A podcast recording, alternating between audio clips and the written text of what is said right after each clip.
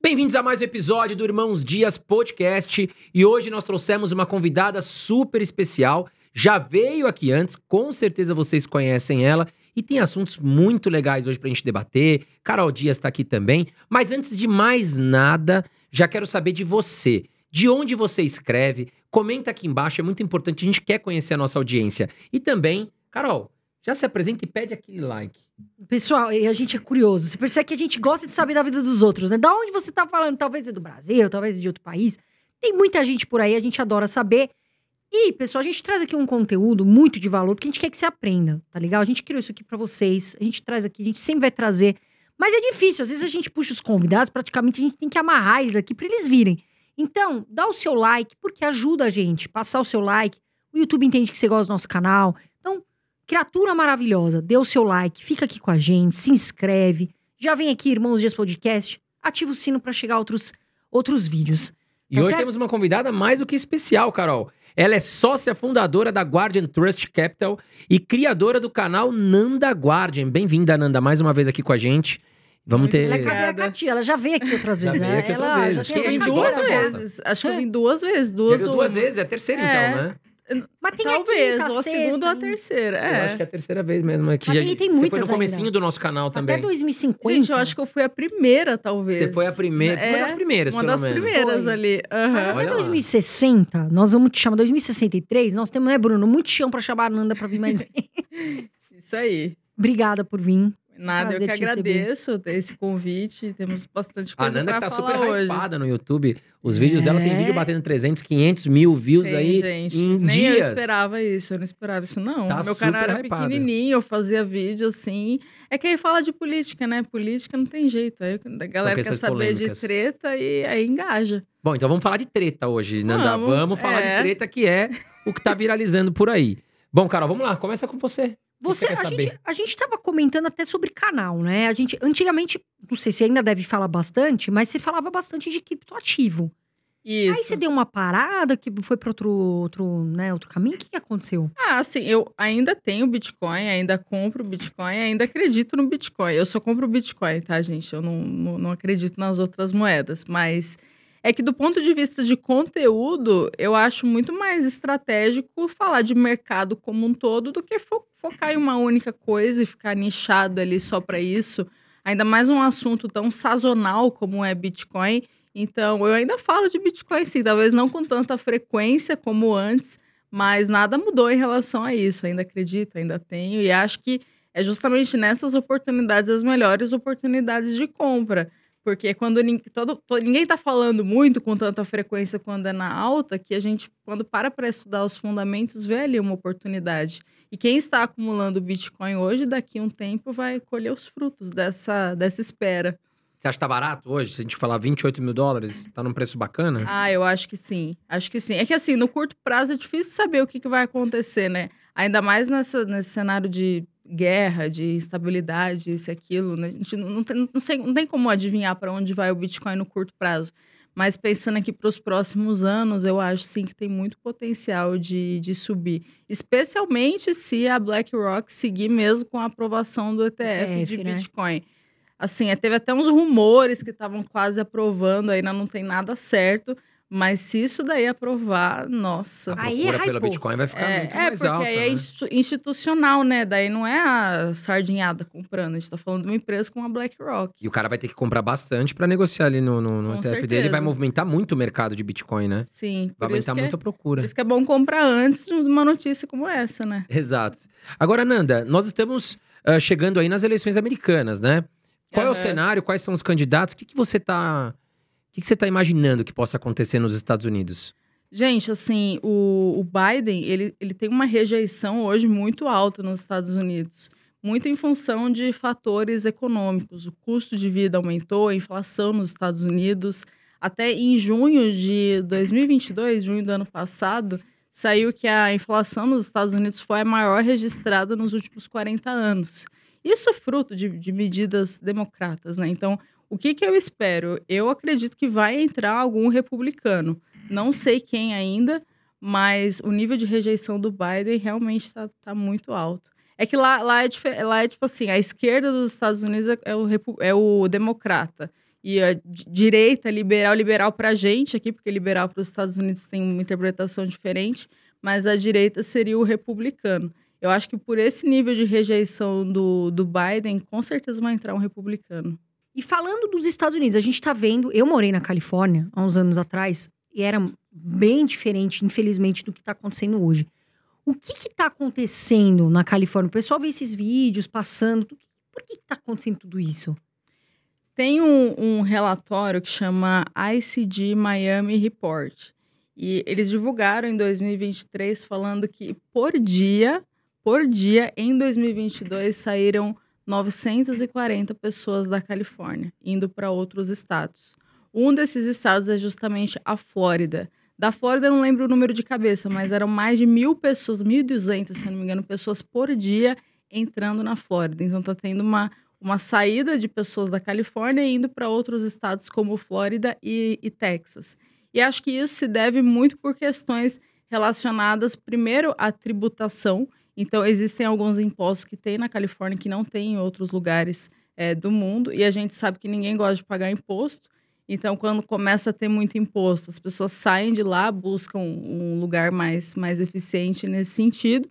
As empresas também saem de lá, muitas empresas fechando. É, e um segundo ponto também, questões de segurança. Tem vários vídeos na Califórnia das pessoas, por exemplo, é, roubando lugares, porque tem uma lei que flexibiliza, é, chamado de pequenos furtos. Então, se eu não me engano, acho que até 950 dólares não vai preso. Então, assim, não é que não tem penalidade, mas é uma, uma, penalidade muito mais branda. E aí tem vários vídeos viralizando na internet de pessoas roubando e o dono da loja não pode fazer nada. Isso é muito Nossa. ruim para o negócio. Então, e de novo, né? Lugar de esquerda, lugar democrata, sempre acontece essas coisas. Enquanto isso, Flórida, que é um lugar uh, republicano, já tá bombando. Se você olhar Miami, até o preço. Mudou muito. O, o, preço também. das coisas aumentou substancialmente. Por quê? Porque tem maior demanda de pessoas vindo de outros lugares, como Califórnia, até Nova York também, é, que também é democrata, indo para lugares como Texas e Flórida, que são republicanos. É chocante, você está no supermercado, numa farmácia, entra alguém, vai pegando as coisas, né? Eu vi na loja da Apple, é o vídeo que viralizou, a galera invadiu a loja da Apple e roubando tudo ali. Então, mas isso está acontecendo especificamente na Califórnia, é. Nanda? É porque. Devido a essas leis mais de esquerda, digamos assim. Isso, exato. Porque o que acontece? Estados Unidos é um pouco diferente. Lá, lá cada estado tem as suas próprias regras. Então, regras e algumas leis específicas. Então, é bem diferente um lugar para o outro. E aí muda se é democrata ou se é republicano. A Califórnia, eu tenho a teoria que começou a esquerdar, vira um lixo. Né? Então, a Califórnia é um exemplo disso. Legal. Agora, vamos falar um pouquinho sobre os seus investimentos, Nanda. É, eu vi uma declaração sua, me corrija se eu estiver errado, que você não investe mais aqui na Bolsa Brasileira. Você está concentrando mais os seus investimentos nos Estados Unidos, é isso? Você pode falar um pouquinho? Isso. Eu, basicamente, na minha pessoa física, eu tenho três contas, tá? Que é as únicas que eu uso na, na física. Na jurídica nem cabe falar, porque como é empresa, tem, tem empresa offshore, tem outras coisas. Mas na física, o que eu tenho? Eu tenho uma conta aqui que eu uso do Itaú, minha conta corrente normal, que eu uso para pagar conta.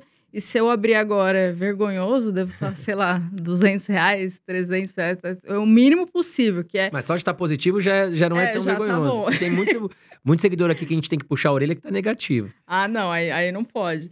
Mas eu uso essa conta para... O que, que, que eu faço? Eu recebo dinheiro de fora, né? Minha empresa, eu tenho renda em dólar lá fora, então eu trago dessa conta para conta aqui do Brasil que eu uso para pagar. Então essa é uma das contas. A segunda conta é a minha conta de débito do, do Citi. Eu, eu tenho conta pessoa física no Citibank. É muito fácil abrir uma conta nos Estados Unidos em bancão. Eu falo do Citi, mas nem tô fazendo propaganda nada, tá? É porque qualquer banco, você chega com um passaporte. É, eu ouvi falar até que alguns bancos estão complicando isso, mas eu, eu abri foi muito tranquilo. Só com passaporte você consegue abrir uma conta pessoa física num banco americano, no Citi. É, então, eu tenho essa conta Brasil, essa conta do City e a minha conta de investimento que eu faço através de um trust. Então, que é onde eu, de fato, invisto na Bolsa Americana, invisto, inclusive, no Brasil. Então, por exemplo, porque o Brasil tem boas empresas. A gente tem Vale, Suzano. Essas empresas, elas emitem bonds, emitem ativos lá fora que eu consigo acessar através dessa estrutura de trust. Títulos de dívida, né? Isso. Então, basicamente são essas três contas, assim, que eu uso. Mas Bolsa Brasileira você não. Zero. Zero. Mas o porquê? Você acredita que, que hoje as melhores oportunidades estão nos Estados Unidos? É que assim, gente, é, eu, eu sei que isso é muito pessoal, sabe? Eu falo isso, é o que eu faço comigo, não Claro. significa que é regra geral, porque pode ser que tem muita gente que tá feliz com o próprio investimento. Mas eu não conseguiria falar aqui, assim, de cabeça, cinco motivos para investir na Bolsa Brasileira. Eu não consigo. Mas eu consigo falar facilmente cinco motivos para investir no exterior. Eu teria dificuldade de, de pensar em por que investir na Bolsa agora, Bolsa Brasil em reais. Ah, mas tem boas empresas. Tem, eu concordo, tem ótimas empresas. Só que se eu consigo acessar essas empresas através de bonds lá fora, eu não vejo por que se expor no risco da moeda Brasil aqui no risco do real. Esses dias eu até comprei para um cliente é, bonds da Embraer pagando 6,5% É, ao tão ano pagando em lá, dólar. né? Alguns. Então, eu achei, achei muito interessante. É uma empresa boa, a gente está falando de um emissor bom. Sim. Então, são, são por essas questões. Hoje, é, quais são, por exemplo, você falou que você tem cinco motivos para o pessoal investir no exterior. Aham. Quais são os principais motivos hoje que você não expõe seu patrimônio no exterior? Ah, eu acho que a primeira, a proteção em moeda forte, né? Porque o real perdeu mais de 85% do seu poder de compra desde que foi criado. E se a gente comparar entre dólar e real, no longo prazo, o dólar sempre vai subir. Isso é, é, é negociável, porque no curto prazo não tem como saber, porque depende de muitas variáveis, depende de balança comercial, de fluxo de capital, de especulação, de notícia, isso e aquilo, ainda mais conflitos geopolíticos. Então, no curto prazo é impossível saber para onde o dólar vai.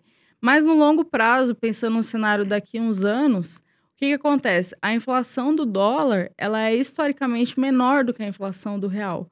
Então, o real ele deprecia de forma mais rápida que o dólar americano. Só por esse diferencial de inflação, a, a conclusão é o dólar vai subir no longo prazo. Então, hoje, assim, a gente tem um cenário aí, uma janela de oportunidade de cinco reais, mas daqui cinco anos pode ser que seja 10 reais, 8 reais. A gente não, não tem como, como adivinhar, mas a tendência é que ele continue subindo. Acho que esse é o principal motivo, assim, a moeda. Sabe que me perguntaram assim outro dia, por que investir no exterior? Aí eu devolvi pra pessoa com a seguinte pergunta: se eu te der hoje 5 mil reais, aparecer pra você com 5 mil reais ou 5 mil dólares, qual você pegaria? Só pode pegar um: 5 mil dólares. Ou seja, a gente Aham. vê já no impacto da resposta. Por que investir no exterior? Tá aí, o dólar é muito mais forte que o real.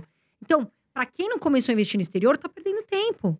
É só ver, ah, mas o dólar vai chegar a 4, o dólar vai chegar a 3, não sei. Não tem como que a saber. gente sabe é que É. ele é muito mais forte que o real. Então, é, a pergunta que eu deixo é: qual você prefere? 5 mil dólares? 5 mil reais hoje na mesa? E aí você vai entender por que, que, por que, que, que a maioria das pessoas hoje investe no exterior. Aí foi o que a Nanda falou: não é impossível, muito pelo contrário, facilitou para os brasileiros. Hoje a gente tem contas aqui, contas globais, que a gente pode abrir, né? Os brasileiros abrem conta, mesmo morando no Brasil, Uhum. e conseguem investir no exterior em grandes empresas com pouco dinheiro. Porque o pessoal acha que é com muito dinheiro. Ah, eu tenho que ter mil dólares, dois mil, cinco mil. Não. Hoje você começa ali com 10 dólares. Ah, vou, vou avaliar aqui um- uma empresa, outra empresa, e vou de- começando devagar. Mas os dividendos caem em dólar, né? A maioria das vezes. Não, não são todas que pagam. Enfim, a Berkshire, por exemplo, ah, não paga. Mas a maioria paga e a valorização é em dólar. Agora, Nanda, a Disney. A gente vê a Disney assim, é uma... Todo mundo pergunta, e a Disney? A Disney? Vai, não vai? O que tá acontecendo? Ah, começou a lacrar, também ficou. Quem lacra não lucra, né? É como, como dizem por aí. Basicamente, assim, o que eu vi da Disney, o que eu acompanhei, os últimos resultados foram horríveis. Tava até com o EBITDA negativo, ou seja, não estava nem gerando lucro operacional para a empresa. E isso em fruto de, que, fruto de que os últimos lançamentos da Disney foram um verdadeiro fiasco. Aí vai depender dos críticos, né? Mas a minha opinião é que começou a lacrar muito, muita forçação de barra, muita lacração, é, muitas vezes colocando um personagem muito diferente daquele que a gente é, conhecia na infância. Então, acho que tudo isso contribuiu é, para a Disney estar nessa situação. Mas quando você. É isso que eu ia falar. é, quando você fala assim, quem lacra não lucra. O que, que aconteceu, assim, com a Disney? Ah, eles começaram a entrar em questões de gênero, é, em questões raciais. Eu também não acompanhei muito, assim, nunca fui muito fã da, da Disney.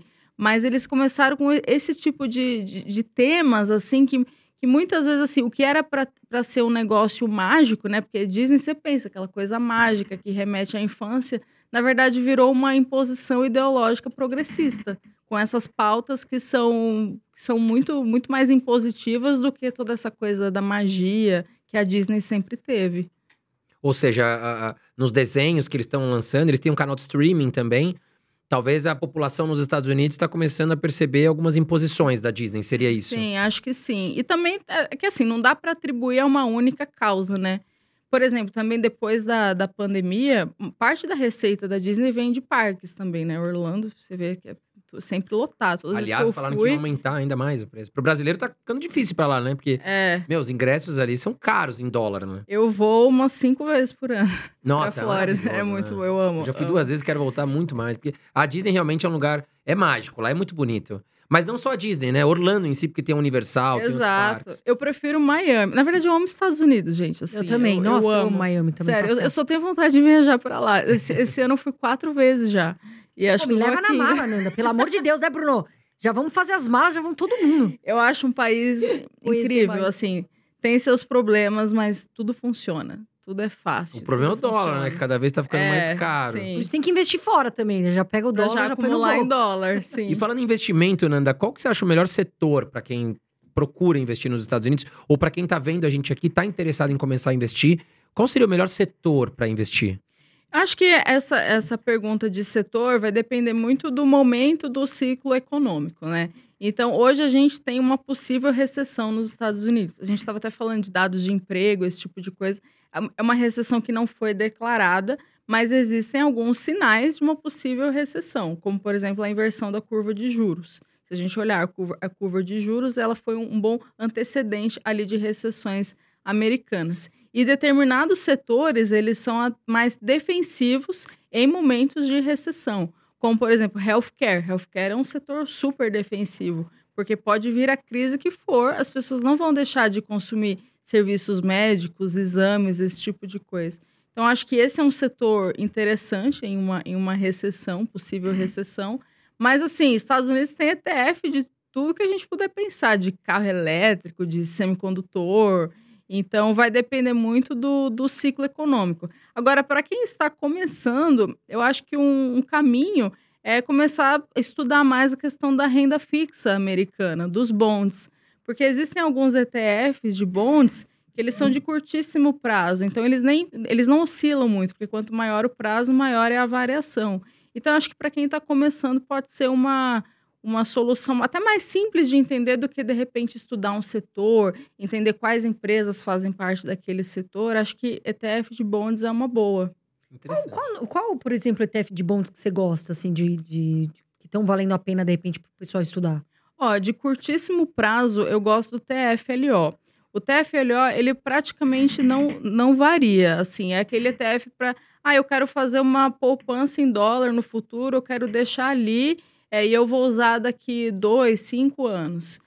TFLO, não tem erro, investe em títulos do tesouro, só que de curtíssimo prazo, por isso não varia muito. Aí tem alguns outros também, por exemplo, tem o ETF TLT, mas esse já é mais avançado, vamos dizer assim, porque ele é de longo prazo, ele investe em títulos de longo prazo. Por investir em títulos de longo prazo, ele varia muito, ele é muito sensível à taxa de juros. Então, seriam esses dois, assim, dois extremos, o TFLO, que é de curtíssimo prazo, e o TLT, que é de longo prazo. E você acha que a taxa de juros vai subir ainda mais nos Estados Unidos, Nanda? Ah, é difícil saber. É, Difícil, eu né? acho que em algum momento vai descer, tá? Em algum momento tem que, tem que parar de É, subir. eu, assim, pelo que eu estudei, pelo que eu, que eu falei com alguns especialistas, 2024 é um ano que, se as coisas acalmarem, a gente pode começar a ver É. alguma redução. Mas até o momento ainda tá muito incerto, né? Porque a inflação, foi o que a Carol falou, né? Os empregos continuam, sei lá, era 150 mil uma semana, a expectativa de geração de empregos teve 300 mil. E aí, É. foi o que a Carol falou, as pessoas acham que isso é maravilhoso. E realmente, poxa, a geração de empregos é boa. Só que o problema lá é combater a inflação, que nesse momento tá, tá alta, né? E então hoje a renda fixa americana você considera ser um bom investimento, até mesmo para quem tá aqui no Brasil. Sim, e assim, o ponto da renda fixa americana agora é também a questão do ciclo econômico.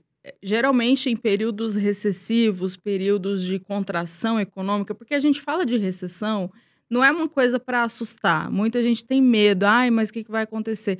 Só que recessão, expansão econômica fazem parte do mercado. É, é, natural esse movimento de mercado. Cabe a nós entender e, e se posicionar de acordo.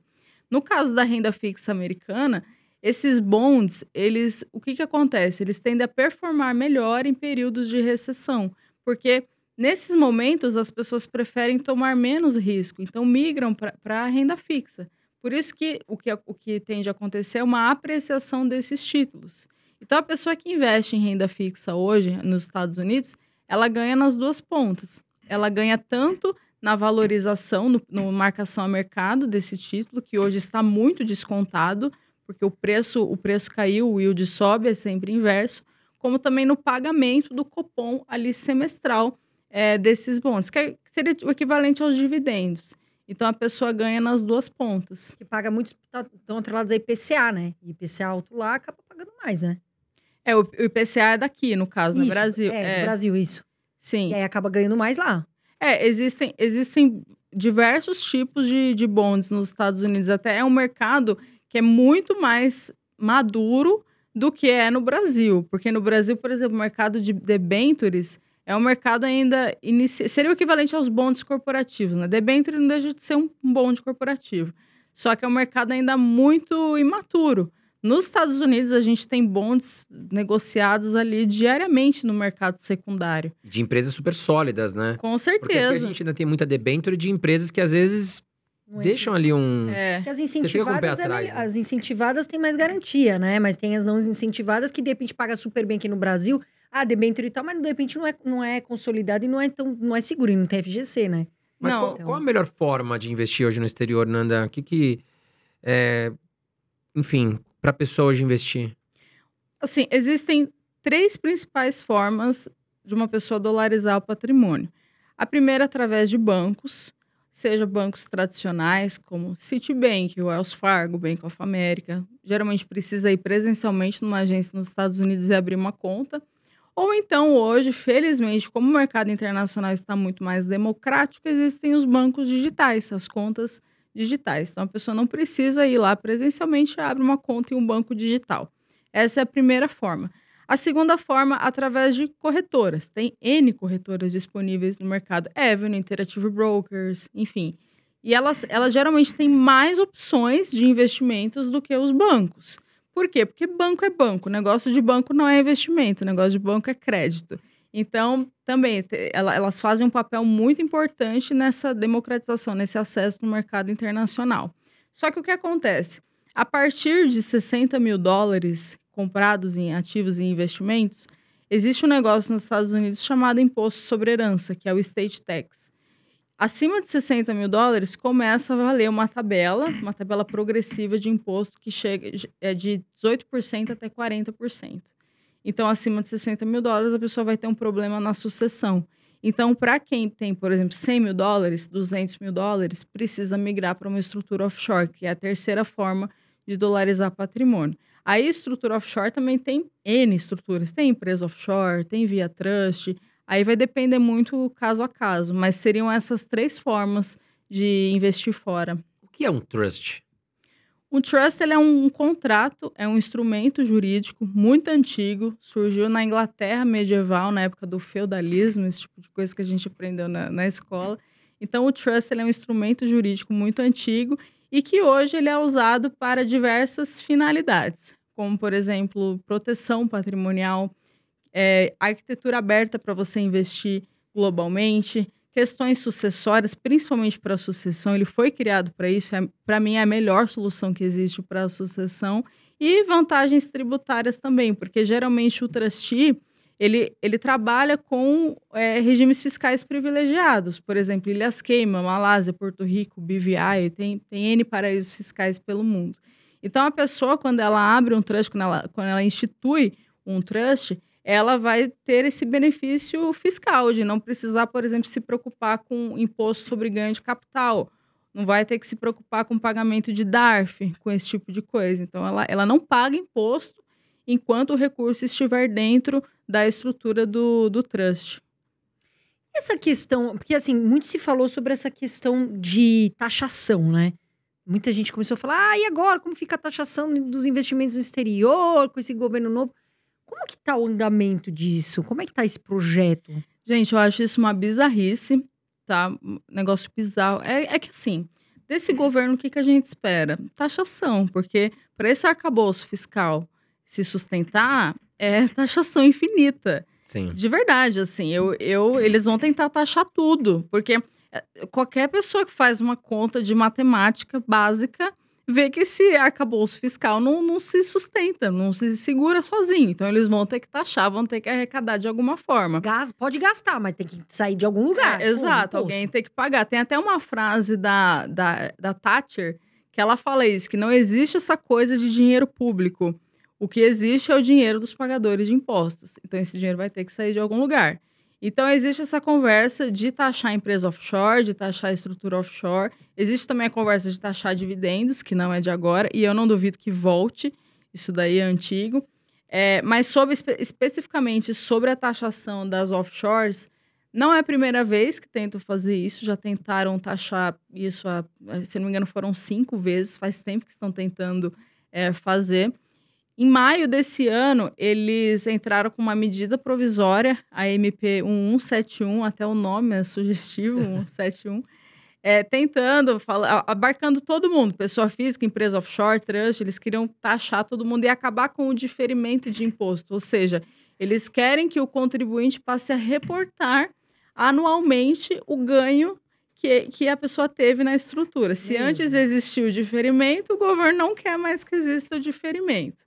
Essa MP não foi para frente, aí o que, que eles tentaram fazer? Tentaram colocar o texto da offshore dentro da MP 172, que era de salário mínimo, que não tinha nada a ver uma coisa com a outra, um negócio bizarro. Estão querendo pegar uma graninha de algum canto. É, é, é, é, é- é- é a cara do Brasil, esse tipo de gambiarra. Pra mim é uma gambiarra o que fizeram.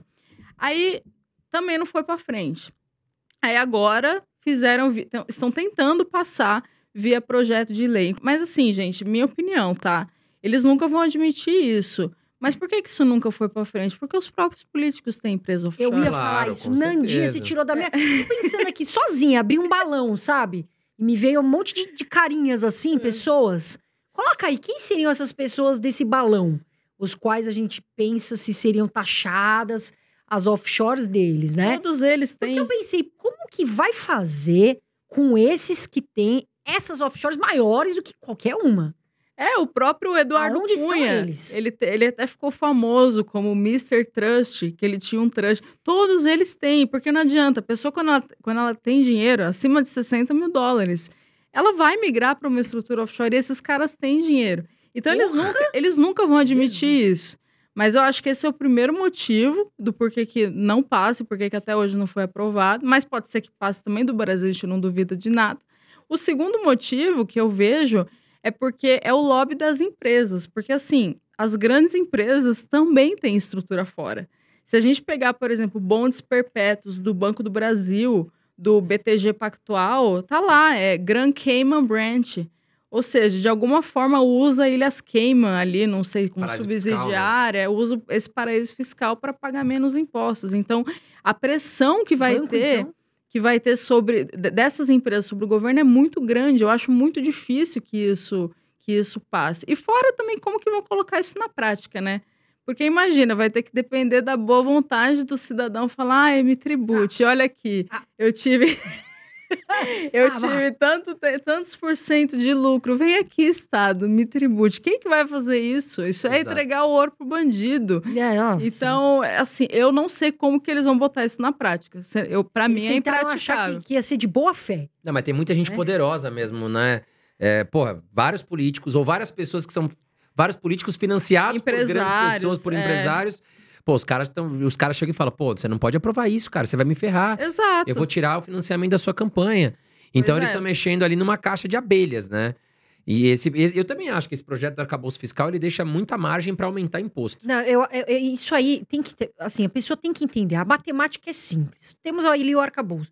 Não, nós podemos gastar, podemos ter mais despesa, mas temos que ganhar mais para poder fazer isso. Certo, não, André Dias? Exatamente. Mas daí gasta muito e como é que faz para botar no cofre de novo dinheiro? Mete imposto na- na- na- na- nas costas da galera aí, não é tem conta jeito. de, isso aí é conta de so- somar dois mais dois.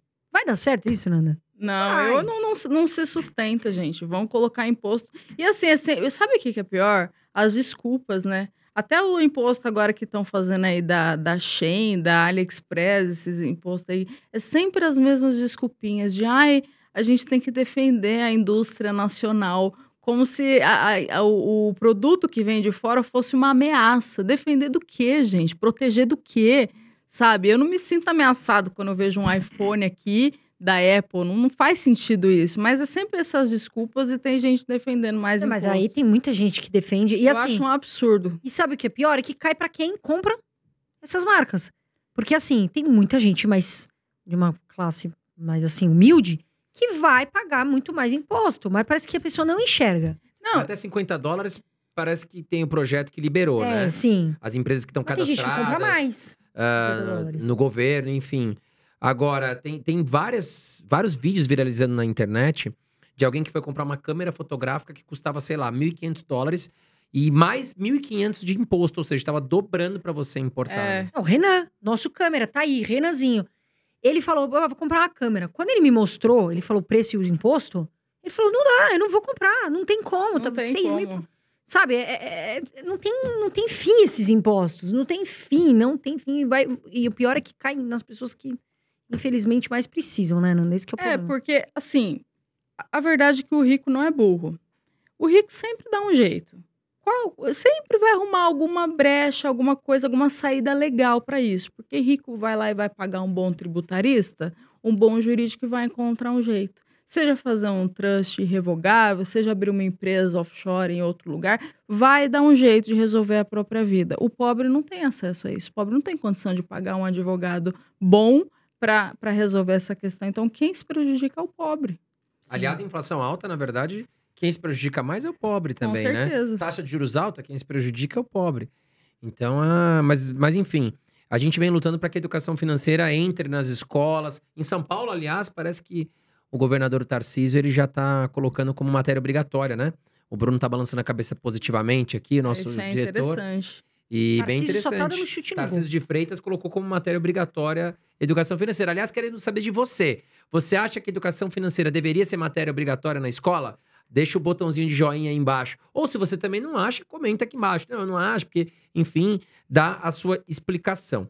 Agora, eu vi um vídeo no seu canal, é, Nanda, e você falou que o regime CLT ele é um atraso para o nosso país. Por que, que você tem essa opinião? Ah, por várias questões. É, a primeira questão é a rigidez no modelo trabalhista. Então, essa história de. Vou dar o meu exemplo pessoal, tá? Quando eu era CLT, eu fui CLT, tinha essa palhaçada de. Ai, só pode trabalhar oito horas por dia. Tá, mas e se eu quisesse trabalhar 10? Eu sou nova, eu não tenho filho, e se eu quisesse trabalhar 10? Eu tinha que ficar pedindo bênção para pro, pro meu chefe para trabalhar mais, porque o modelo, ele, ele enrijecia, ele, ele trazia essa rigidez, engessava, exato. Aí, às vezes, eu não podia trabalhar mais porque a empresa não estava pagando hora extra, por exemplo. Então, primeiro motivo é essa rigidez é, na, na relação trabalhista. Segundo motivo é a dificuldade de contratação. O fato de ser CLT faz com que o custo de contratação seja muito elevado. Seja elevado, inclusive, para o empregador. O empregador ele tem que fazer essa conta. Não é só pagar direto para o funcionário. Ele também tem os- todos os encargos Tem que ali. Somar tudo ali na ponta. Exato. E o terceiro motivo é que o, esse, esse dinheiro todo não chega, o valor final não chega para o trabalhador. Por isso que muitas pessoas preferem não trabalhar como CLT. Porque o quanto que vai descontar ali de imposto é um negócio absurdo. Eu lembro a primeira vez que eu, que eu recebi ali, é, é olerite que chama, né? Do, Você vai É. vendo uns descontos Gente, ali, eu, né? eu falei, ué, eu não fiz compra nesse lugar. Que, que, que, que é isso daí? Eu também, eu trabalhava na televisão, pegava lá o olerite, menos não sei o que, menos não sei o que. Ela falava, E não chega. Por isso que muita gente prefere trabalhar, às vezes, de forma informal ou então ganhar por hora. Por exemplo, nos Estados Unidos é assim, nos Estados Unidos é por hora, o que para mim faz muito mais sentido. Você ganha por hora, trabalhou mais, ganha mais. É meritocrático. Capitalismo e opressão. E aqui tem gente É. que bate às 8 horas e já tá saindo correndo, praticamente. Ah, né? eu acho Nossa, isso a absurdo. Vai É, correndo. não, absurdo. Isso aí não tem como. Mas nos Estados Unidos tem algum limite de horário que você tem que trabalhar? Não sabe dizer, Nanda? Olha, lá varia, varia muito de estado para estado, tá? Assim, eu não conheço, sendo bem sincero, algum limite de horário assim, mas todo mundo que eu conheço que trabalha lá, eu vou, eu vou bastante para lá, até gente que, ilegal que mora lá, enfim, é, é sempre por hora. E aí tem lugares que pagam mais, lugares que pagam menos, mas é sempre por hora. Por isso que todo mundo quer ir pra lá. "Ah, Muita gente fala, ah, mas lá nos Estados Unidos o trabalhador ele não tem uma proteção. Aqui no Brasil você tem fundo de garantia, você tem o INSS e tal. E, e- Você já queria- viu aquele meme? É um Qual? meme. É um meme de um cara dos Estados Unidos, ele pulando o muro pro Brasil. e falando assim: vou trabalhar no Brasil, lá eu estou protegido pela CLT. gente, isso não acontece na prática. A gente não vê americano querendo trabalhar no Brasil porque aqui ele tem direitos trabalhistas. Ninguém, o americano tá cagando para direito trabalhista, cagando. Porque ele sabe que ele vai sair de um emprego vai ter outro. Exato, é muito. é a economia dinâmico. americana é muito dinâmica. Já o fluxo é justamente o contrário. As pessoas arriscam as próprias vidas atravessando fronteira para morar nos Estados Unidos, Claro. para trabalhar nos Estados Unidos. Então, assim, muita gente vem com esses argumentos acadêmicos, ai não, mas veja bem os direitos, não sei o quê. É, Foda-se, entendeu? Olha na prática. Na prática, o que, que acontece? Todo mundo querendo trabalhar nos Estados Unidos e ninguém querendo vir trabalhar no Brasil. Senão Você nossas fronteiras iam estar lotadas de gente querendo trabalhar aqui. E você sabe que eu tava, eu agora mesmo eu tava, né, viajando, quando eu falei pra vocês que eu fui, e por acaso eu encontrei uma venezuelana lá. Eu comecei a conversar, eu falei, ah, a situação, a gente quer saber, né, às vezes como tá a situação, porque a gente vê muita gente Haiti, Venezuela, Cuba indo pra lá. Aí eu perguntei pra ela, mas desculpa, de Cuba, eu falei, mas como que é lá a situação, né? Porque a gente escuta, ela falou assim, olha, é muito pior do que vocês escutam, vocês não têm nem ideia de como é lá. E ela tava contando que, né, muita gente acabou indo lá entre aspas, se, se arriscando ali na fronteira, assim, porque eles não sabem como vai ser o dia de amanhã, mas também não querem ficar lá. Então, desculpa o meu aspas, você que fica falando, ah, Cuba, a vida é maravilhosa, Cuba não tem isso. Cuba... Vai pesquisar para as pessoas É, que estão indo lá. trabalhar nos Estados Unidos. A situação lá tá, tá triste, não é só lá, não, em vários lugares, mas as pessoas continuam falando. Não, lá é ótimo, o governo lá é ótimo. Então, mora lá, eu pago a passagem, eu pego a passagem, a gente aqui do Irmãos Dias, a Ananda, a gente soma aqui e paga para você ir para lá. Porque Sim. as pessoas se arriscam, foi o que você falou, elas saem da, do lugar que elas estão, sem saber o dia de amanhã, porque aquelas fronteiras é extremamente perigoso. Uhum. Pra ir tentar a vida lá em Miami e em outros lugares, por quê? Porque tá funcionando Cuba? Tá legal lá pra quem É, mora lá? exato. Tem um Mas se você canal. perguntar pra quem mora. Eu fiz essa pergunta. Eu falei, como é, que é, como é que é lá? Eu queria saber. A gente quer saber de quem tá vivo, tá vivenciando ali. Ela falou assim: é muito pior do que as pessoas falam. Ou seja, gente, se você acha que é maravilhoso, nossa, eu acho que deve ser um. O pessoal fala muito, mas é legal, Venezuela, Cuba, vai pra lá, mora, trabalha e assume lá o risco, né? Tem um canal de uma mulher que chama Eliane Farmer. É, acho que ela nem me conhece, né? nunca, nunca troquei ideia com ela nada, mas eu gosto muito do canal dela. Ela, ela trabalhava, ela era de Rondônia, se eu não me engano. Ela saiu, atravessou a fronteira do- pro- dos Estados Unidos com uma criança. Ela conta assim que foram dias, um sofrimento absurdo. E hoje ela fala: ainda bem que eu fiz isso, porque eu mudei a geração da minha família. Hoje ela trabalha, tipo, de meio que uma governanta, assim, de uma, de uma casa. E ela, ela ganha muito dinheiro. Assim, você vê ela andando de carrão. Porque é isso, porque ela, o acesso nos Estados Unidos é muito fácil. Então, esse é um exemplo. Um outro exemplo também, esses dias eu fui para Miami, eu fui fazer minha unha. A manicure de é, iPhone, Apple Watch. Fala, cara, quando? Quando que isso vai acontecer no Brasil? Não, não tem. Aqui, iPhone no Brasil é item de luxo.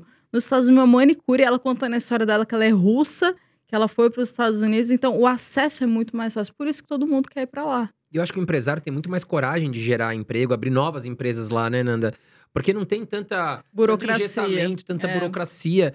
É, a gente passou um momento aqui que o empresário ele, tem, ele tinha medo de abrir uma empresa, dar empregos no regime CLT, porque a qualquer momento o funcionário saía, botava ele no pau, processava, e aí ele perdia, enfim.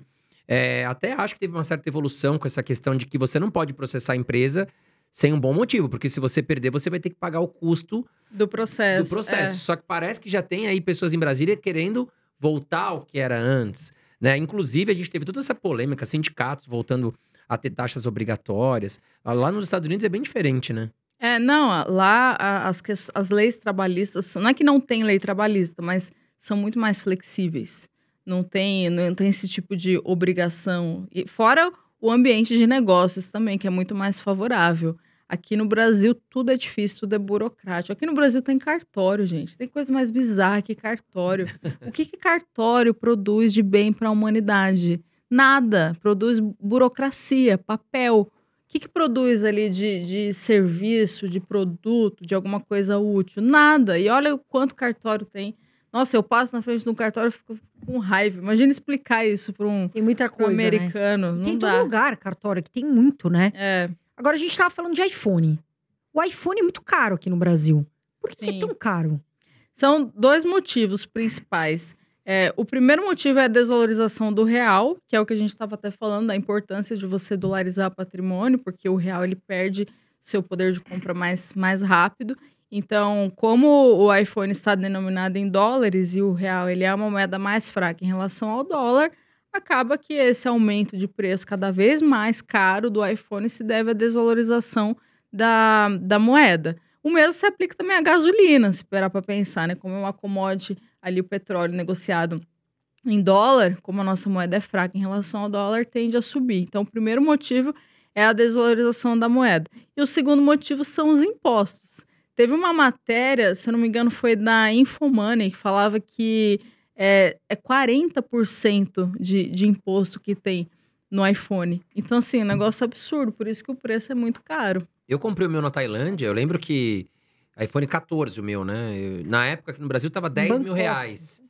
E eu paguei lá na faixa de, vai, convertendo para 5 mil reais. Então, assim, É. cara, o que tinha de brasileiro na Tailândia correndo atrás de, de, de- de iPhone, na Apple oficial já nem tinha. Você tinha que encomendar antes de chegar. É, tipo assim, demorava 15 dias para chegar. Tinha as outras lojas ali que também eram autorizadas e ali você conseguia encontrar. Mas tinha muito brasileiro comprando ali produto eletrônico. Agora, poderia estar consumindo aqui no Brasil de certa forma, né? Mas o problema aqui é tanto imposto. O governo deveria incentivar as empresas brasileiras, né? Não se preocupar em taxar mais e mais. né? Exato. É, eu at- até peguei aqui, ó, 40% de imposto, uma notícia de se- setembro de 2022. O Brasil tem o segundo iPhone mais caro do mundo e 40% Qual é o primeiro? Fala aí na, na reportagem. Não, é que isso aqui é, é o print que eu, que eu trouxe, eu não Ah, tenho, sim. é, não, não, não tem esse, Pô, esse já dado tá em aqui. segundo lugar mais caro, né? Sim. Primeiro deve estar então na Argentina, que a moeda lá também tá. É.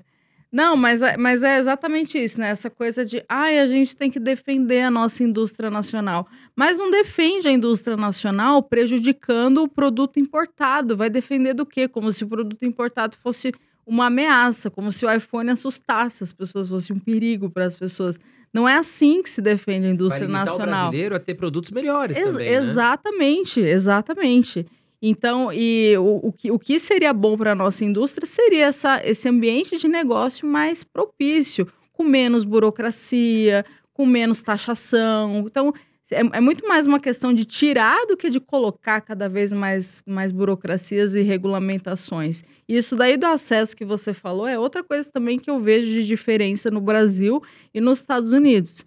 Você vai no Walmart nos Estados Unidos, gente, eu fico, eu, eu, eu acho, eu fico assim, em choque de tanta opção que tem. Parece um shopping, né? É, tipo assim, você vai comprar leite, tem N tipos de leite, é uma variedade. A é é farmácia lá é uma. Você anda com Walgreens, tudo, eu né? amo Walgreens, sério, você entra no Já tô Walgreens. vendo a Nanda com a sacolinha lotada. de Walgreens é uma A maravilha. mulher vai lá e já leva aquela. já tem tanto produto de, de, de como é, É, creme, não É sei o muito. Não, e, e lá tem melatonina também. Lá eu, to, eu tomo melatonina Nossa, eu pra preciso dormir. disso urgente, né? Gente, não, eu tomo, eu tomo todo, toda noite, é muito bom. E lá, olha só, no Brasil tem uma regra que é 0,21 miligramas. Nos Estados Unidos você acha 10 miligramas. Tipo, é muito- assim no é muita mercado, opressão. É, aham. É, E no o preço Walgreens, na também, né? farmácia. Né? E o preço Não, é é- muito mais em conta Ah, até que aqui que, no Brasil. é, se comparar proporcionalmente a, a miligramas, seria assim. Mas em- em termos de, de opção mesmo, você tem opção de tudo, você encontra tudo. Isso, isso, é, isso é incrível. Isso Com é qualidade, com rapidez ali É. também, tudo funciona, né, Nanda? Sim, eu, eu, eu falo, até- falei no vídeo, eu sou uma cadelinha do capitalismo. Porque é, não tem como você não ficar encantado com esse tipo de coisa. Mas é por isso que todo mundo que, quer. que odeia o capitalismo, vive o capitalismo. Com certeza. Muita gente que fala coisa aí, exemplos. tem vários famosos, não vou citar nomes aqui porque eu sou processado. Mas enfim, tem muita gente famosa aí que fala que vive, que é contra o capitalismo, Mas tá lá de iPhonezinho. tá andando num jatinho é, próprio. é, exato. Não, faz o seguinte: quem são os famosos que falam isso? Nós não vamos falar aqui nomes, que a gente também não é tonto, que nossos advogados também eles têm um advogado grande. Por favor, deixe os iPhones nas nossas casas, os jatos, tudo que vocês usam, porque vocês falam que são, é, não são capitalistas, e deixa tudo pra gente, porque a gente aqui é capitalista. Eu sou, André é, a Nanda também e o Bruno Sim. também. Então a gente pega esses bens desses famosos, traz pra nós aqui, tá de acordo, André e Nanda, Com tudo de certeza. acordo? E vamos pensar o que, que nós vamos fazer. A gente vai fazer uma vaquinha, vender pro pessoal. Para com essa hipocrisia, meu Deus do céu. Eu não sou capitalista, é, criatura. Você vive do dinheiro do capitalista, você vive do dinheiro dos outros, você tem o seu jato, você tem, não sei o que. Tem problema você ter. Eu também adoraria ter, eu não tenho jato. Já eu incluo aqui, eu, por enquanto não tenho. Mas se eu tiver um dia, eu vou falar que tenho que vivo do capitalismo. Se É, você Nanda? tivesse jato, acho que você tava fazendo um caixa dois na empresa. Já ia ficar preocupado aqui. Porque nós somos sócios e eu não tenho jato. Se eu tivesse jato, eu ia falar, mas assim, é uma hipocrisia do tamanho de um planeta. Porque a pessoa fala, não, sou capitalista. Ela É. vive do quê, então? Ah, geralmente é playboy, né? Sustentado pelos pais. Ou então recebe uma mamatinha do Estado. As faculdades. Você não tá preocupada, Nanda, com as faculdades aqui no Brasil? Gente, eu fiz USP, eu não tenho. Estão fazendo acho- lavagem cerebral nos alunos. Mas aí você não acha que a culpa é dos professores que estão doutrinando os alunos ali a seguir um caminho diferente? Porque, meu, você vai nas faculdades, cara, eu tô impressionado. Bom, muitos deles nem começaram a trabalhar, né? Não- nem começaram a pegar ali no pesado, ter que pagar conta mesmo. Foi o que você falou, vários deles às vezes são até filho de, de, de, de ricos, É, são playboys. playboy. Aham. E estão ali, cara, defendendo uma tese de que a esquerda tá certa e que tem que ser daquele jeito. É, eu sou contra os ricos. Sabe o que acontece? Mas Se- você não acha que você que veio de escola. Você veio, fez faculdade pública, Fiz. USP, né? Fiz USP. Aqui em São Paulo. E não Na falo com mais. assim, não. É que eu fiz engenharia, né? A engenharia é menos lacração do que humanas, né? Humanas, filosofia. Meu Deus. Nossa, mas assim, eu, por exemplo, eu tenho. Eu só falo com duas pessoas da faculdade. Eu fui cancelada por, to- Sério? por todos Porque os meus canal ex-amigos de esquerda. Meu Deus, eu já falo, eu já falo de cá. Eu, eu sou uma pessoa autêntica, o André também e a Nanda também.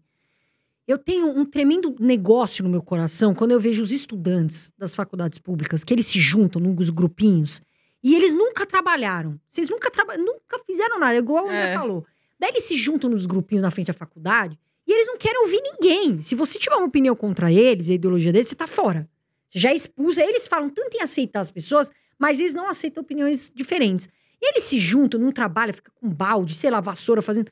Vai limpar uma casa, né? O Bruno já falou pega essa vassoura, esse rodo, vai, vai limpar, vai ganhar dinheiro, limpa uma casa e já ganha 100 reais.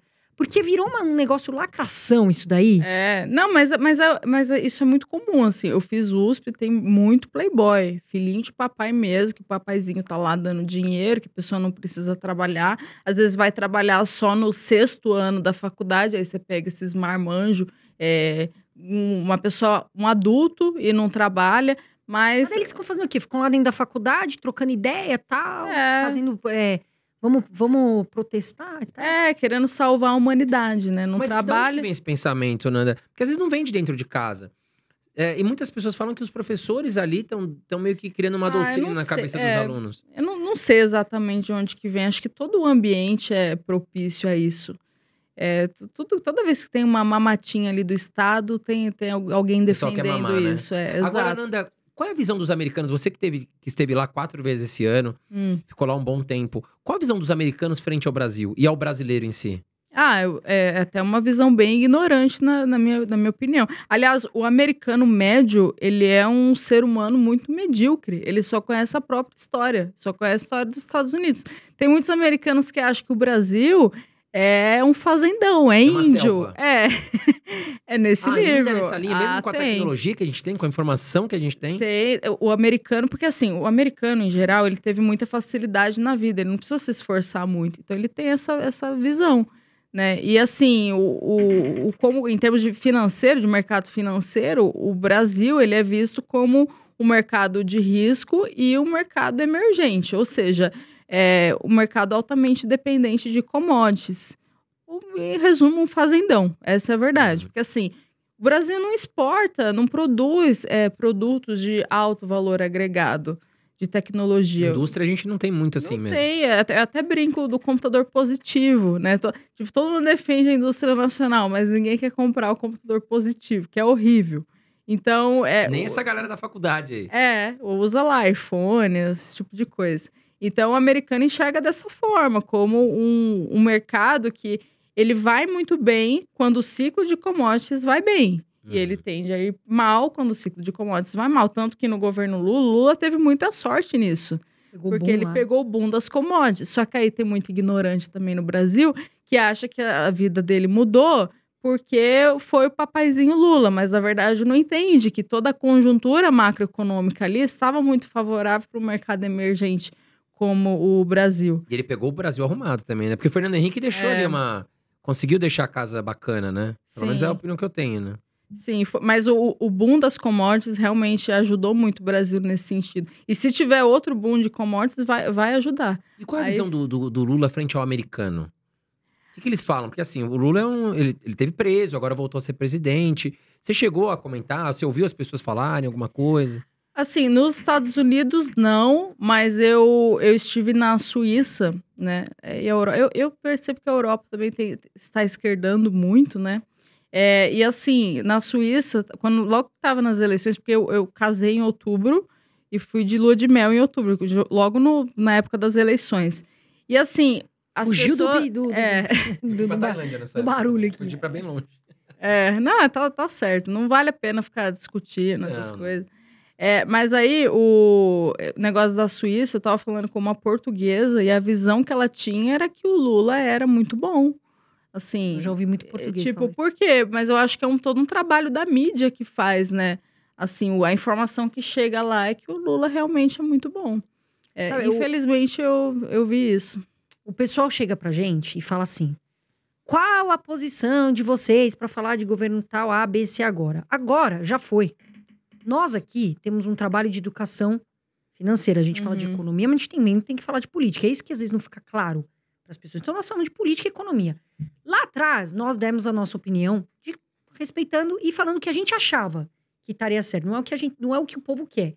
Agora o povo voltou, escolheu. Não, não adianta cobrar a gente. Eu, André, Nanda, já foi. É. A gente falou, o povo escolheu. Então, assim, é uma cobrança muito grande. E eu percebo isso também na Europa. Eu, eu fui agora pra Grécia, o pessoal também, muita gente de lá, falando só de, de- de esquerda, protegendo e, e- e criticando literalmente o, o- o capitalismo, né? É, a Europa tá esquerdando, gente. É, eu, eu sempre identifico isso. O país que tá esquerdando, geralmente não sai, não sai coisa boa, não. Umas coisas totalmente sem sentido. Mas por que você acha que tá acontecendo isso? Ah, eu acho que é uma questão de mídia mesmo, né? A mídia bate muito em cima de tudo que é, é, que, que não é não é Lula. Então, ela protege muito Lula nesse sentido. Então, a informação que chega para eles é essa, que é o Mas você não tem ele uma é visão de que hoje a esquerda no Brasil ela tá muito dependente do Lula, da imagem do... Porque assim, o Lula não fez um sucessor. Quem Não. seria hoje um sucessor pro Lula? É, não sei, não o Lula tá com consigo uma idade pensar. avançada. É. Haddad. Não, o Haddad não é um sucessor altura Gente, o. Haddad foi o pior prefeito de São Paulo. É, ele não isso, tem condições isso de é o bizarro. Lula. Ele não, é, ia ganhar, ele não ganharia do Bolsonaro nas últimas eleições. É, não. Em São Paulo, agora a gente tem o Boulos, né? Que estão falando que tá prefeito, vindo né? forte. É complicado. Eu acho que, que tem, Mas- tem um risco aí. Mas sabe o que, que eu penso? Assim, tudo isso que a gente fala de proteger o patrimônio, investir no exterior, de verdade, se o Bolsonaro tivesse ganhado, o discurso seria o mesmo. O Sim. real, o real continuaria sendo uma moeda fraca. O Brasil continuaria sendo um mercado emergente, uma economia em, em- em desenvolvimento ainda. Continuaria com N fragilidades e problemas. Então, a, a pessoa às vezes fala assim: ah, eu vou investir no exterior por causa do governo Lula. Tudo bem, eu entendo esse medo e acho que até faz sentido, principalmente por conta de medidas horríveis para a economia, como, como tem acontecido. Mas o discurso é o mesmo, a essência do discurso é você tem que proteger o seu patrimônio do risco Brasil. Porque não tem coisa pior do que você ficar preocupado com o que, que vai acontecer. Ah, mas e se o político fizer tal coisa, mas isso, isso, isso e aquilo? Não faz sentido. Deixa o patrimônio lá em dólar, tá protegido, tá tudo certo. Até porque o Lula não governa sozinho. Nem o Lula nem o Bolsonaro. Depende de uma Câmara, né? Você tem ali deputados, senadores. Sim. Tudo tem que ser aprovado. Então, a gente tá vendo que o Lula não tá conseguindo emplacar os projetos que ele gostaria. Aliás, eu, eu percebo no Lula uma visão de que, assim, ele falou muito, eu quero gastar com social, quero gastar... E aí, quando ele chegou, ele viu que não dá pra fazer isso. Porque a Câmara não vai aprovar. Eh, Nós temos, tinha um teto de gastos, agora tem um arcabouço fiscal, mas ele viu que não dá. Só para as é- viagens dele. Tanto é que né? a Petrobras, as ações da Petrobras né, quando o Lula ganhou, elas desabaram. Já voltaram a subir. Porque o Lula falava que ia meter a mão, que, que ia controlar mais a Petrobras. É. E eu acho que uma vez um, um amigo meu falou: Cara, o Lula tá parecendo aquele cachorro de garagem. Que só fica latindo, latindo, latindo, mas não, não consegue morder ninguém. E, e eu, eu sinto isso. Mas saindo um pouco de. Quer dizer, não vamos sair um pouco de política, vamos falar de uma polêmica que você postou, Nanda, lá no seu canal e que foi assim, viralizou muito. Que você fala é, sobre como conquistar mulheres que não são de esquerda. o que, que seria isso? Até a foto da, da, da, da Thumb é bem chamativa. Depois você vai lá no canal, no canal Nanda Guardian e vai ver a foto que ela postou lá, a Thumb, pra, pra enfim. Então, como conquistar é um tema que muita gente quer saber. É. Como conquistar mulheres que não são da esquerda com Nanda? Por favor, fale isso para os nossos telespectadores. Assim, tem um passo a passo, tá? Se seguir esse passo a passo, dá Pega a certo. dica aí, a É. visão, hein? O primeiro passo é identificar o comuna, ou a comuna no caso. Não é difícil identificar um comuna. É, você vê pela... Agora que entendi comuna. Ah, comuna. comuna, que esquerdista é é comuna, é tudo comuna. É assim, o primeiro passo é identificar o comuna. Você consegue identificar por palavras que os comunas falam, por exemplo, luta de classes, patriarcado, até emp- empatia, aquela coisa, é papo de comuna, entendeu? Então identificou o comuna, você já sabe que não é o caminho a seguir, se você não quer um comuna. Beleza, esse é o primeiro passo. O segundo passo é você se posicionar para o mundo né? Porque a pessoa que está te procurando, você está procurando ela também. Então ela tem que saber que você não é comum. E como que ela sabe disso? Você se posicionando, mas não é se posicionar, botar lá. Direita. É, é, direita. Bolsonaro 22. Não, isso, isso é muito brega. Não, não façam isso, tá? gente? Não- boné, né? é, não, não, não coloca nome de político, assim, não façam isso. Aí eu dei até uma dica, que é colocar alguma frase de pegar alguém, por exemplo, a Thatcher, o Mises, o Jordan Peterson, botar uma frase assim que vai espantar como nada, né? O comuna vai olhar, vai olhar e falar, ó, não não quero isso aí, para já, já, já limpar, já fazer a limpezinha ali. Tipo um repelente. né? É, é, já espanta. Colocou Mises, nossa, espantou como nada. É, e o terceiro passo é a pessoa investir nela mesma, né? Se tornar uma pessoa interessante, atraente, ler bons livros, ter boas referências, usar bons perfumes. Então, esse foi o resumo, assim, de como atrair mulheres que não são de esquerda. Então você já imagina que o vídeo é bem mais polêmico, porque a Nanda, ela tá sendo. Ela tá sendo polida, digamos assim. Ó, já tá- Tomando um certo A cuidado. questão de usar bons perfumes. Então, teoricamente, quem é de esquerda não usa perfume, é isso? Não, eu não disse isso, né? Não disse. Mas no vídeo eu falo algumas coisas que fazem parte da estética comuna. Lá no É. vídeo. No vídeo, eu falo, tem coisa que. Cara, você bate o olho, a intuição não falha. Você vai falar, é coisa de comum, né? É aquela estética. Como você já esclarecer. Agora, de verdade mesmo, é até bom a pessoa já esclarecer se ela de repente acredita na direita, se ela é aquela pessoa que tem essa, esse viés, porque de repente ela já não vai. Tem muita conexão. A É. pessoa que, que ela bota ali, mas é porque ela quer mostrar a conexão dela, que às vezes não bate muito com a da pessoa que é da esquerda, né? São ideia, ideias diferentes. Gente, eu vou Por exemplo, falar. eu tô no Winner. Eu vou contar aqui pra vocês aqui no podcast. Primeira mão. em primeira mão, esse corte aqui vale ouro. Eu decidi me inscrever no Winner, que é um aplicativo de relacionamento. Você conhece, Ana? Na minha época era o Tinder. Né? Eu já ouvi falar. Tem, mas eu entrei mas no esse eu nunca usei. Eu já Porque usei o Tinder. amigas minhas estavam falando que eu era uma. que eu estava ficando aposentada, eu estava ficando de lado nos casamentos. E aí a gente juntou um grupinho e colocou no Winner. Fui eu, Sonia, essa tropa toda que você conhece. Eu coloquei lá, direita, no Winner. Eu tô verificada lá, inclusive, viu, pessoal? Sou eu mesma. eu coloquei lá. Você viu que isso aí vale ouro? O André já olhou Pô, feio. Se verificado. tiver, se tivesse Ah, eu uma tô ma- casado hoje, pra mim. se tá- tivesse uma câmera, não, não é pelo por você ser casado. Se tivesse uma câmera aqui, fechando no André, sabendo que eu tô no Winner, você se ligou, né? Ele ficou bravo. Não, não cara, gostou. eu também já tive no Porque Tinder. ele não, ele não nunca quer que eu sorte, tenha rela... Ele não nunca- quer que eu tenha Eu, eu relacionamento. sou super a favor. Eu acho Eu que tem acho que. muito legal é, isso tem- aí. Eu conheço Eu muita gente que gente casou, legal. conheceu. Eu também acho. Conheceu eu gente lá. legal. E coloquei lá, direita. Eu nunca dei sorte, até porque o pessoal às vezes mexe nas fotos lá. Aí quando você. Aí a, a mulher tá linda lá no, no, no- no Tinder. Cara, o encontro não, não é aquilo, velho.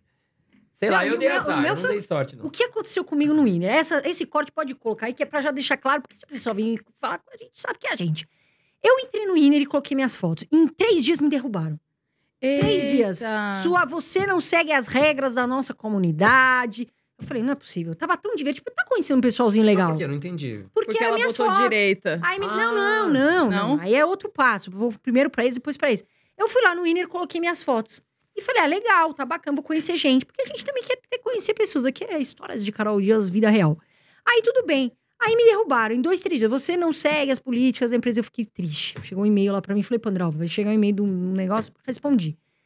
Três dias depois, é porque eu tô explicando o selinho verificado. Me derrubaram de novo. Falei, mas não é possível um negócio desse. Aí fui lá. Aí me mande seu documento. Aí eu mandei meu RG. Aí agora eu tenho um selinho que é de verificado no Inner, entendeu? Que é uma estrelinha amarela lá, não sei. E eu estou lá. Mas o que eu quero dizer é que lá mesmo já tem pessoas que colocam direita. Que é pra já se identificar, né? Pra É, já esse- expulsar como nada. Já- eu Mas acho que tem que se que o Brasil- posicionar. O brasileiro ele é tão eficiente para algumas coisas e para outras nós- tem pessoas também que são eficientes pro, pro crime. Gente, o Tinder tava acontecendo sequestro até. É, isso é bizarro. A mulher Sim. colocava uma foto lá super bonita, o cara todo empolgado, marcava de buscar ela em tal lugar. Também um pouco inocente, né? Vai buscar num lugar assim, uma rua escura. Chegava lá, tinham dois caras que, pum, assaltavam, né? E aliás, teve um outro cara que foi inteligente, fiquei sabendo essa semana. O cara parece que ele queria encher a cafeteria dele. Aí ele criou um perfil de um homem bonitão e uma mulher Ah, bonitona. É verdade. E aí ele ia lá marcando encontro com todos, todo mundo lá na cafeteria dele. E aí todo mundo ia lá, cadê? Enfim, ninguém. tom- Ah, tomei um bolo. Hum, ninguém sabia, né? Pô, a gente tá lá tomando um café. Eu não sei que você tá esperando um Aham. encontro. Chegava lá, o cara lotou a cafeteria. Você ouviu essa, né, Bruno? Esse é capitalista, é, esse aí é capitalista, empresário. hein? É. Esse é Esse empreendedor, Ele hein? se usou pra procurar algo positivo. Mas, ô, ô, Nanda, uma coisa, algo que tá acontecendo aqui no Brasil que não é nada é, é, feliz, digamos assim. A gente viu muito, não sei se você tá acompanhando a questão da 1, 2, 3 milhas, que, enfim, tá aí sendo investigada por pirâmide. ah, os CEOs também já esconderam dinheiro por aí. Nós vimos também americanas com roubo de 40 bilhões. É, como que você analisa esses acontecimentos? Ah, assim, da- o caso da- das americanas, até onde eu vi, não tem ninguém preso. Não, não, não tem. O que é um absurdo. Porque, assim, é- é- mostra o nível de fragilidade do Brasil nesse sentido. Porque vai fazer algum tipo de gracinha, que nem medo dos empresários lá. é, nos Estados Unidos. Lá, Prova coisa- disso é o Madoff, lá, aquele cara lá das pirâmides, que ele pegou 150 anos Então, de prisão. Estados, Uni- né? Estados Unidos não, não é gracinha, assim, de que qualquer um pode tudo.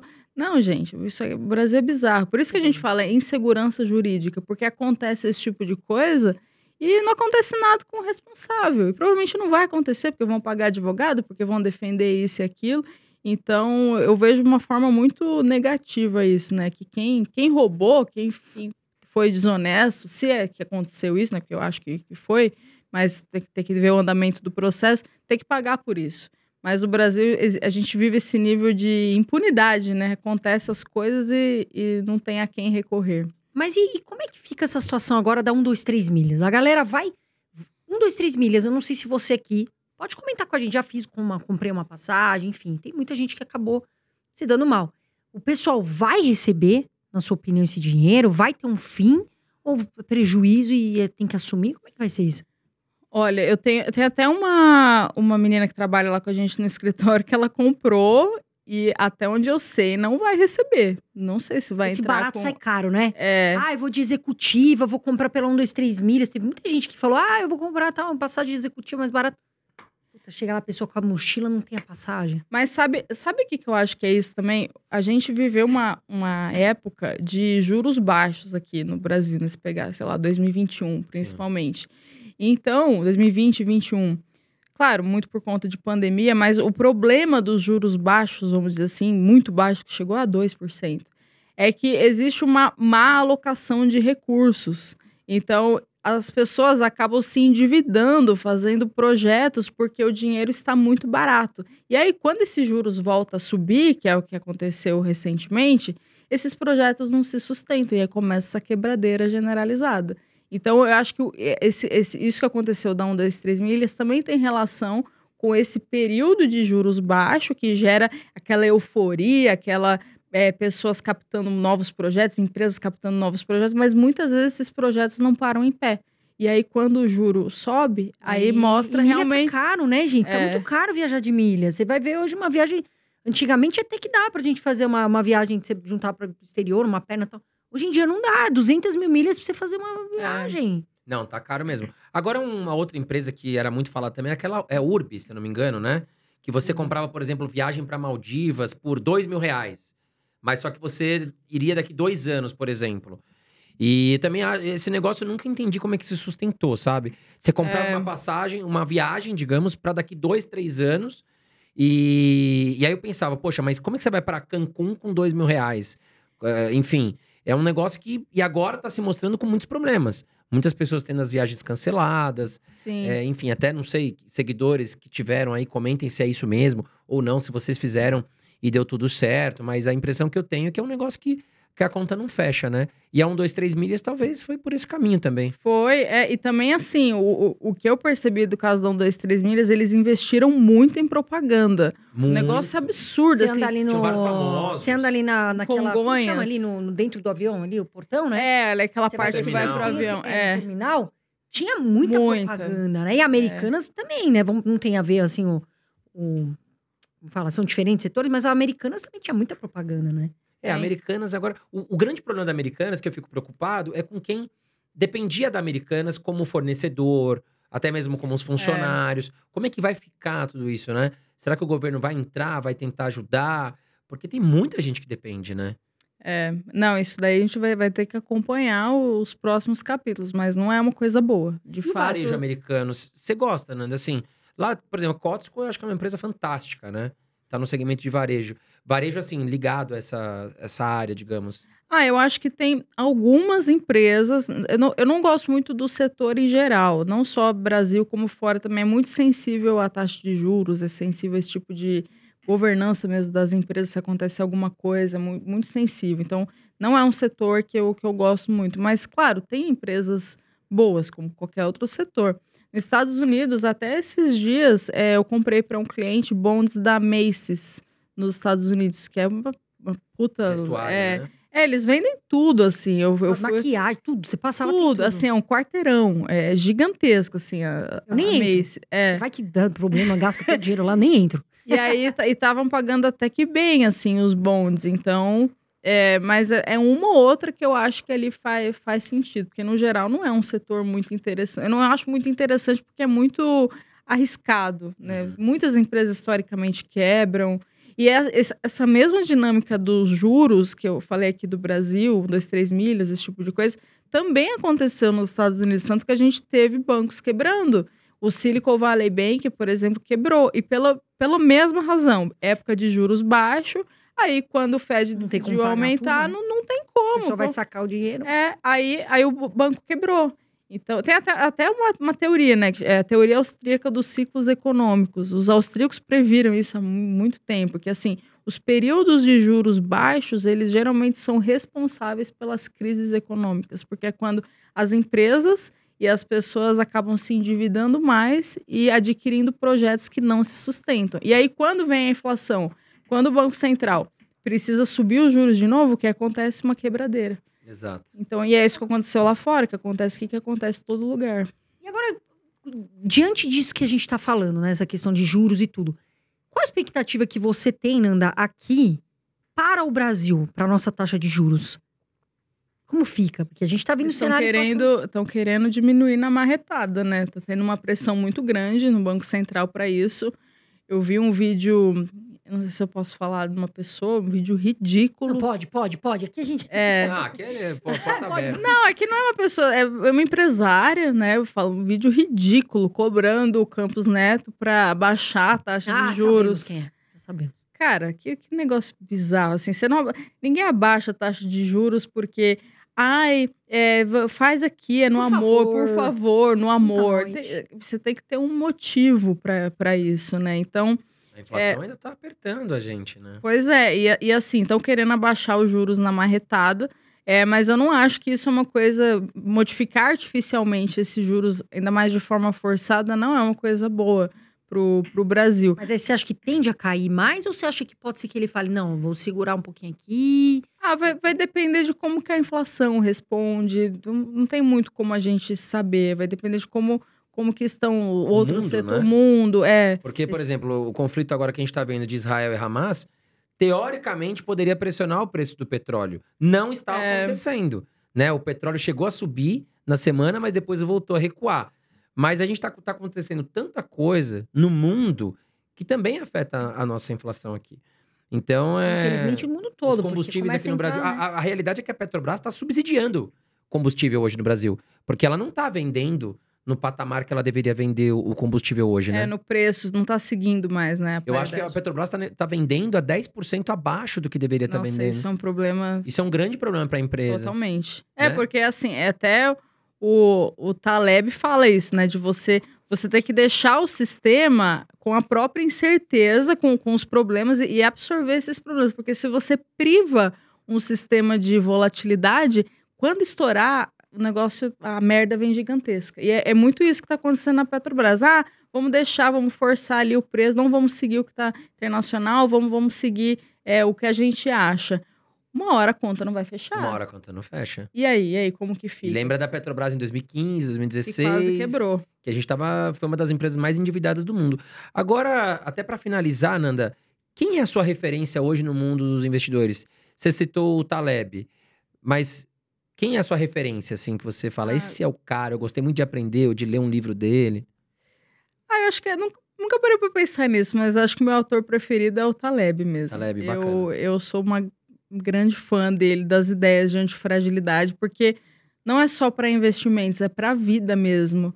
Né? O, o Taleb, porque qual que é o conceito do antifrágil? É você pegar um- uma coisa que é ruim e sair melhor depois de passar por essa coisa. Por exemplo, é, musculação, academia. Ele dá esse exemplo no livro.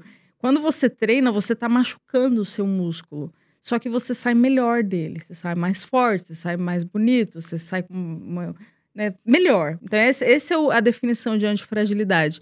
E acho que tudo na vida tem um propósito, assim, mesmo nos momentos, mesmo quando a gente acha É que tá. relacionamentos, né? É, exato, que a gente tá na merda depois que você passa e fala, puta, mas eu aprendi com aquela situação. Então, o conceito de antifragilidade, ele é muito nesse sentido.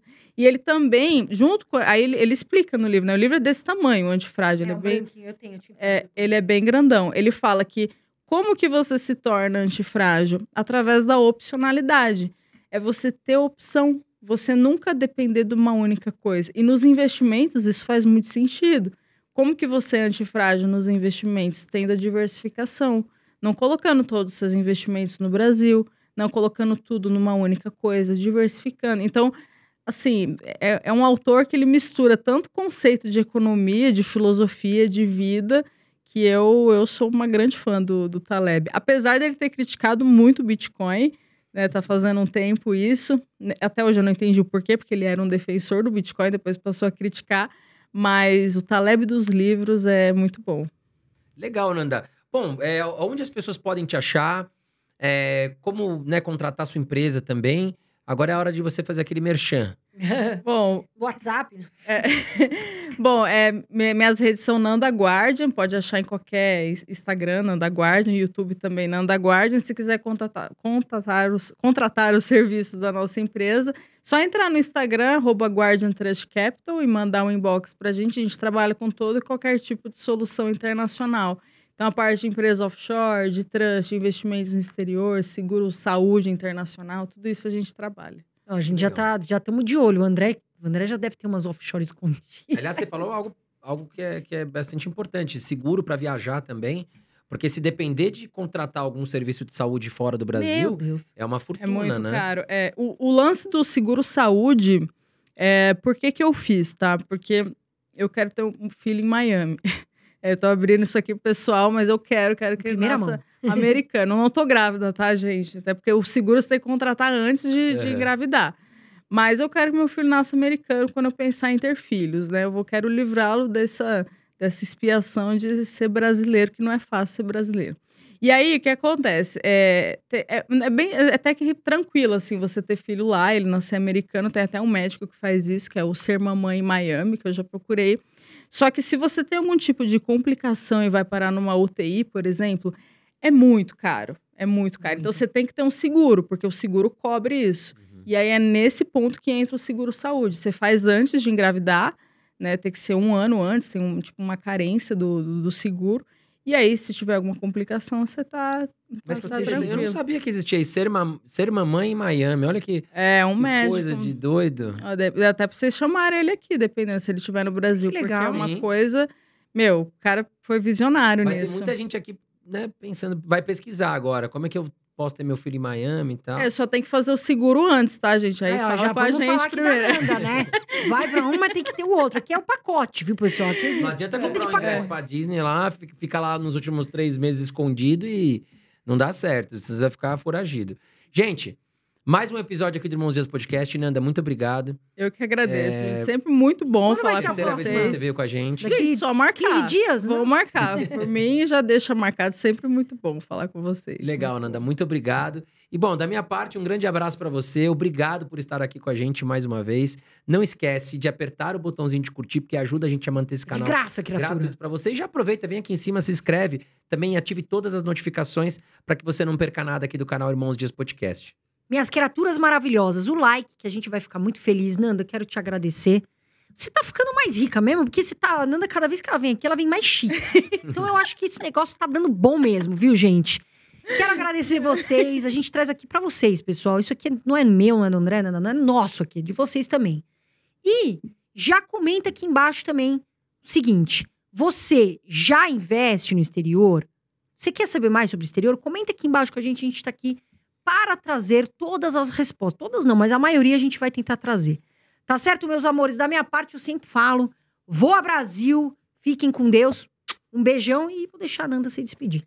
Muito obrigada, pessoal, por terem assistido até aqui. Obrigada, André. Obrigada, Carol. Sempre um prazer estar aqui com vocês. E até a próxima. Por mim, a gente já marca já Até a a próxima. próxima. Já estamos vendo a agenda aqui, né, Bruno? Beijo, pessoal.